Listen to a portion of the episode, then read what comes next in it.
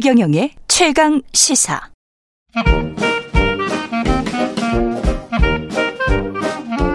네, 최경영의 최강 시사 경제합시다. 월요일은 명쾌한 경제 이야기 해보고 있습니다. 오늘도 박정호 명지대학교 특임 교수 모셨습니다. 안녕하십니까? 예, 안녕하세요. 예, 유가하고 가스 이야기 해볼 텐데 가스 이야기를 더 많이 해야 됩니다. 할 예, 수밖에 예. 없는 상황이죠. 예, 상황입니다. 예. 예, 국제 유가는 좀 떨어졌습니다, 지금. 예, 맞습니다. 사실 많은 전문가들이 어느 정도 유가는 좀 안정적으로 하반기부터 돌아설 것이다 예측을 하긴 했는데요.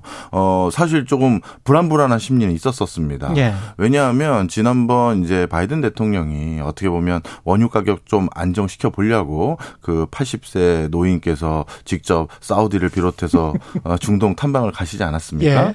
근데 이제 그때 이제 기대를 우리가 한껏 가지고 있었었는데 아마 본인의 어떻게 보면 가치관이실 수도 있고 아주 그렇죠. 그 네. 고든 어떤 철학일 수도 있는데 굳이 이렇게 협상을 해야 되는 상황에서 꺼내지 않아도 되는 화두를 또 한 번 꺼내시더라고요. 그러니까 사우디는 기분 나쁠 수밖에 없죠. 뭐. 예. 그러고 나서 사우디의 그 알, 뭐 빈살만 왕세자가 바로 3일 뒤로 기억하는데 푸틴 대통령하고 1시간 가까이 장, 어, 긴 전화 통화를 해서 아. 오펙 플러스가 이러한 형국 의 해야 될 역할이 중차대하다라는 추상적인 내용에 대해서만 뭐 논의를 했다라고 하지만 사실 한 시간 동안 한 시간 동안 그 얘기만 할 수는 없잖아요. 그렇지는 않겠지. 무슨 이야기를 했겠지. 그럼요. 예. 그리고 미국 대통령 방문 이후 바로 3일 만에 그렇게 장시간 통화를 했다라는 건 사실 유가의 굉장한 불안 요인이었거든요. 그렇죠. 그리고 나서 실질적으로 증산을 하겠다고 발표한 내용도 음. 어찌 보면 전 세계 원유 소비량의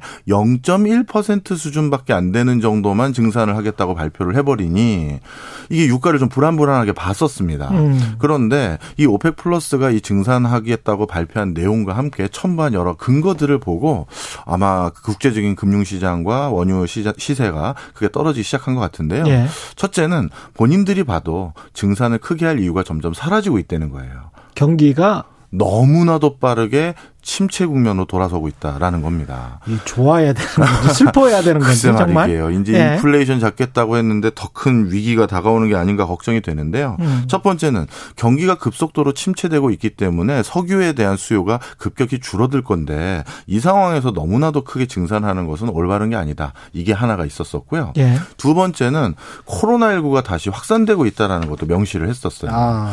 이제 본격적으로 뭐 해외 관광이니 물류니 이런 것들이 정상화 활성화될 것이다라고 예상을 하면 안 된다. 이제 다시 겨울이 오고 있고 이 과정에서 코로나19가 다시 확산되는 기미가 심상치 않다라는 내용들.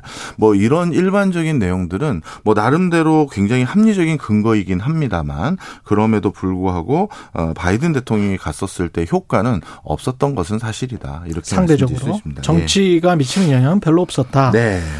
그래서 이제 점차 우리나라도 뭐 1,800원대 휘발유 같은 경우는 그렇더라고요. 네, 주유소에서. 내려왔습니다. 예. 그리고 이렇게 국제 유가가 떨어지는 것에 시세가 반영되는 데는 한 4주 정도 잡으면 되거든요. 음. 그러면 이제 별다른 또 변곡점이 없으면 뭐 한 3, 4주 정도 지나고 나서는 조금 더 우리가 주유소에서 마주치는 휘발유 가격은 떨어지지 않을까 생각을 합니다. 조금 낫겠네요. 예. 예. 국제 유가는 떨어지는 것에 반해서 지금 천연가스 가격은 계속 6월 이후에 네. 계속 상승세입니다. 맞습니다. 사실 이제 유가 떨어지니까 이제 에너지 수급은 안정적인가 보다 생각하시면 안 되는 게 바로 천연가스 가격인데요.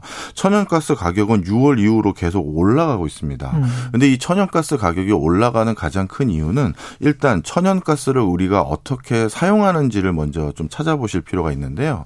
많은 국가가 천연가스를 조달받는 형태는 15년 이상의 장기 계약을 아. 근거로 해서 조달을 받는 게 통상적입니다. 예. 그리고 계절적인 수요가 갑자기 폭증하거나 아니면 경기 상황이 갑자기 너무 우호적인 상황으로 바뀌어서 가스를 더 많이 일순간 더 사용할 수가 있잖아요. 예. 그럴 때는 단기 현물 계약으로 음. 뭐 LNG 선을 바탕으로 이제 가스 하나 보내주세요 하면 이제 보내주는 이런 형태의 계약을 하는 거거든요. 아, 예. 우리가 배달 퀵 시키듯이 뭐 그런 맞습니다. 식으로. 예. 네. 근데 그게 막 10만 톤씩. 네. 그런 거죠. 예. 예. 자 그런데 여기서 기억하셔야 될 게 장기 계약과 단기 계약 중에 통상 적으로는요. 장기 계약으로 가스를 조달받는 비용이 조금 더 비싸요. 당연히 그럴 수밖에 없죠. 네, 맞아요. 예. 예. 왜냐하면 가스를 공급해주는 사람 입장에서는 어. 이제 볼모가 된 거거든요. 게다가 우리 장기 고정금리 생각해보면 뭐 뻔하죠. 뭐 그것도 마찬가지고요. 예. 바로 그러다 보니까 장기간의 계약을 맺는다는 건 안정적으로 가스를 수급받을 수 있다라는 장점 때문에 조금 돈을 더 주는 게 더 일반적입니다. 예. 그리고 원래 단기 현물 계약은 그거보다 싼 게 통상적이거든요. 그렇죠. 그런데 요즘은 이 두 두 개가 뒤바뀌어 버린 거예요. 아, 금리하고 똑같네 이 상황이. 예. 예. 장기간에 대표적으로 가스를 조달받았던 곳은 러시아하고 유럽을 딱 떠올리면 되지 않겠습니까? 예. 아예 파이프까지 깔아가지고 그렇죠. 계속 줬잖아요. 예. 그게 일순간 막히니까 급하게 단기간에 급한 불을 꺼야 될 현물 거래가 급증해야 되는 상황이고 그런데 지금 이게 러시아만 터진 게 아니라 연쇄적인 작용으로 일어나지 않겠습니까? 예. 그러니 급하게 급박하게 지금 전 세계적으로 가스 찾는 전화가 불을 잇는 거고 예. 단기 계약 이 급등하다 보니까 최근 국제 천연가스 가격은 이런 단기 현물 가, 격이 급등하면서 같이 올라가고 있는 추세다 보시면 됩니다. 어디다 전화를 하는 겁니까? 이것도 중동입니까? 이것도 여러 나라가 있는데요. 예. 대표적으로 가스를 이제 수출하는 나라들에 해당되는 곳은 어, 유럽 지역에서 가장 가까운 곳은 노르웨이에서 가스가 또 아, 상당 부분 있고요. 그다음에 뭐 인도네시아라든가 호주라든가 알래스카라든가 여러 나라에서 이렇게 음. 가스를 조달해 줄 수가 있습니다. 예. 그런데 여기에서 또 문제가 생겨요. 가스를 조달받는 방식이 크게 한 세네 가지가 있는데요. 그렇죠. 첫 번째는 일괄 체계로 가스를 조달받는 방식이 있는데 사실 많은 유럽 국가가 여기에서 안도를 한 거예요. 일괄, 일괄 체계는 체계. 뭐냐면 가스를 가지고 있는 나라에게 음. 그거를 액화시켜서 우리 집 또는 우리 공장까지 음. 가스를 배송하는 데 들어가는 모든 일괄적인 내용을 소비자인 국가들과 예. 공급자인 국가가 같이 투자해서 같이 그 인프라를 조성하는 거예요.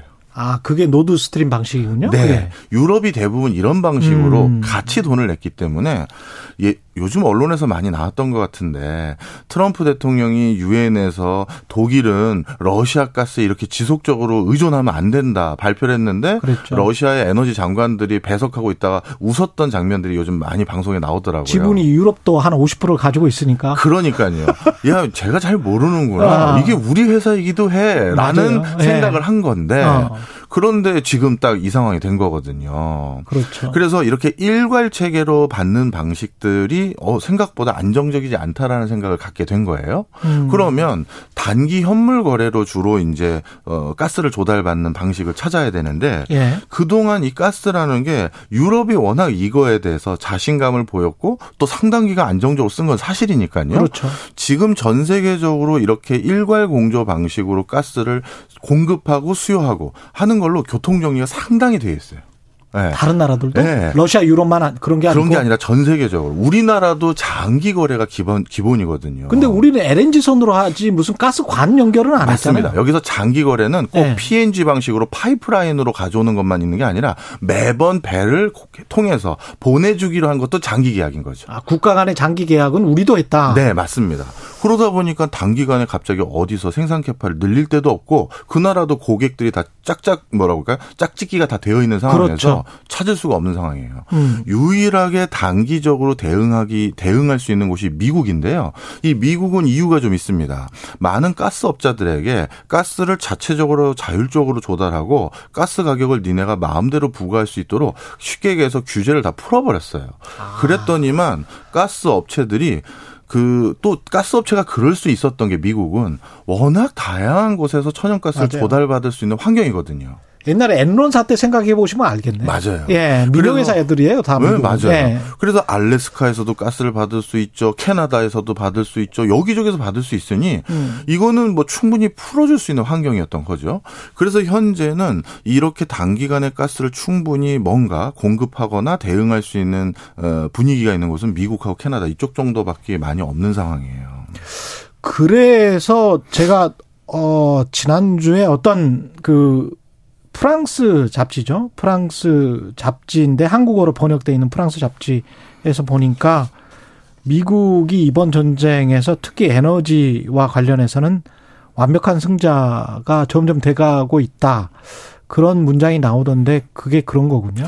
그래질 가능성이 많습니다. 예를 음. 들어서 이게 단기간이 아니라 장기간으로 끝나면 예. 에너지는요 이렇게 보시면 될 것 같아요. 우리는 항상 난방을 천연가스로 했어라고 음. 했는데 예. 갑자기 이거를 석유나 아니면 석탄을 바꾼다 하면 보일러 교체해야 되고 그렇죠. 배관 다시 해야 되고 이렇게 됩니다. 그러다 보니까 단기간에는 굉장한 혼란이 야기될 수밖에 없어요. 그런데 러시아와 유럽의 관계가 지금 이 우크라이나 전쟁이 어느 정도 소강 상태로 바뀐다 하더라도 일순간 다시 정상화되기는 쉬워 보이지가 않습니다. 그렇죠.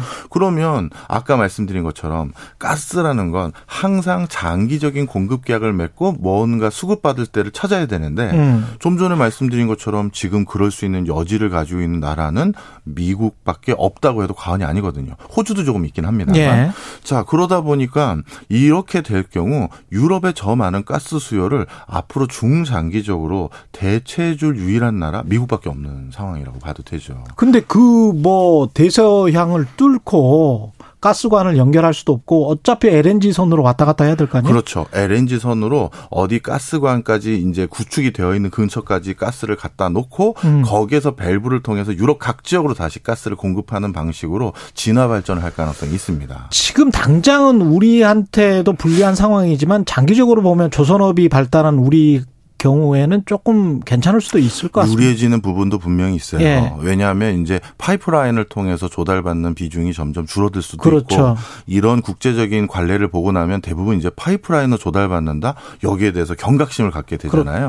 이런 점은 이점이고요. 하나만 더 말씀드리면 음. 이제 에너지 분야뿐만 아니라 미국에서 지금 곡물 부분에 있어서도 전 세계 수급 차원에서 많은 변화를 미국 중심으로 바꾸려고 하는 것 같습니다. 음. 내년도에 농가들을 설득해서 미밀 재배 면적을 급격하게 더 늘려놓은 상황이고요. 예. 그다음에 겨울 밀이라고 해서 밀을 통상적으로 재배하지 않는 시점에도 밀을 재배할 수 있는 어, 지역들이 좀 있는데 음. 거기에서도 수확량을 더욱더 늘릴 것을 권고하고 있어요. 그렇게 되면 어떻게 되느냐? 이 곡물도 장 중장기 거래를 통해서 수급받는 게 일반적인데 그렇죠. 이런 상태가 2, 3년 이상 만약에 계속된다면 이제 유럽과 러시아의 교역의 규모는 급격히 단절되고 미국과 유럽의 교역의 규모가 규모가 급격히 늘어날 수가 있다. 음. 이렇게 전망도 할 수 있습니다. 네. 러시아와 유럽의 이 가스 이 계약이 뭐 이런 식으로 우크라이나 전쟁 때문에 계속 힘들어지고 뭐 앞으로 차차 수입선을 다변화하겠다. 이 차차가 독일 정부 뭐 발표 보니까 2027년 뭐 이렇게 나와 있던데 이게 계획대로 그렇게 갈까요? 아니면 중간에 가다가 또 러시아랑 조금 좀 잘 돼서 어떻게 될까요? 뭐 전쟁이라는 건 사실 음. 합리적으로 예측하기는 어려운 분위기긴 한데요. 지금 분위기로서는 사실 어떤 형태로든 과거로 똑같이 돌아갈 수는 없어 보이고요. 어, 이제 새로운 판이 짜지는 것 같아 보이는 상황입니다. 우리나라는 어, 떻게 영향을 미치? 네, 이제 여기서 또 궁금한 상황이 이제 우리나라죠. 예. 어, 이제 우리나라도 이제 본격적으로 이제 천연가스를 비롯해서 원유라든가 에너지 수급 체계에 대한 큰 변화를 한 번 더 고심을 해야 될 필요가 있는 것 같아요. 이제 전반적으로 예를 들어서 미국이 아, 저 유럽이 쓰지 못하는 에너지를 이 러시아가 아니라 다른 데서 조달받게 되면 그 다른 데서 원래 조달받았던 또 다른 나라는 또 다른 나라에서 조달을 받아야 되고 연쇄적으로 파장이 일으키게 되거든요.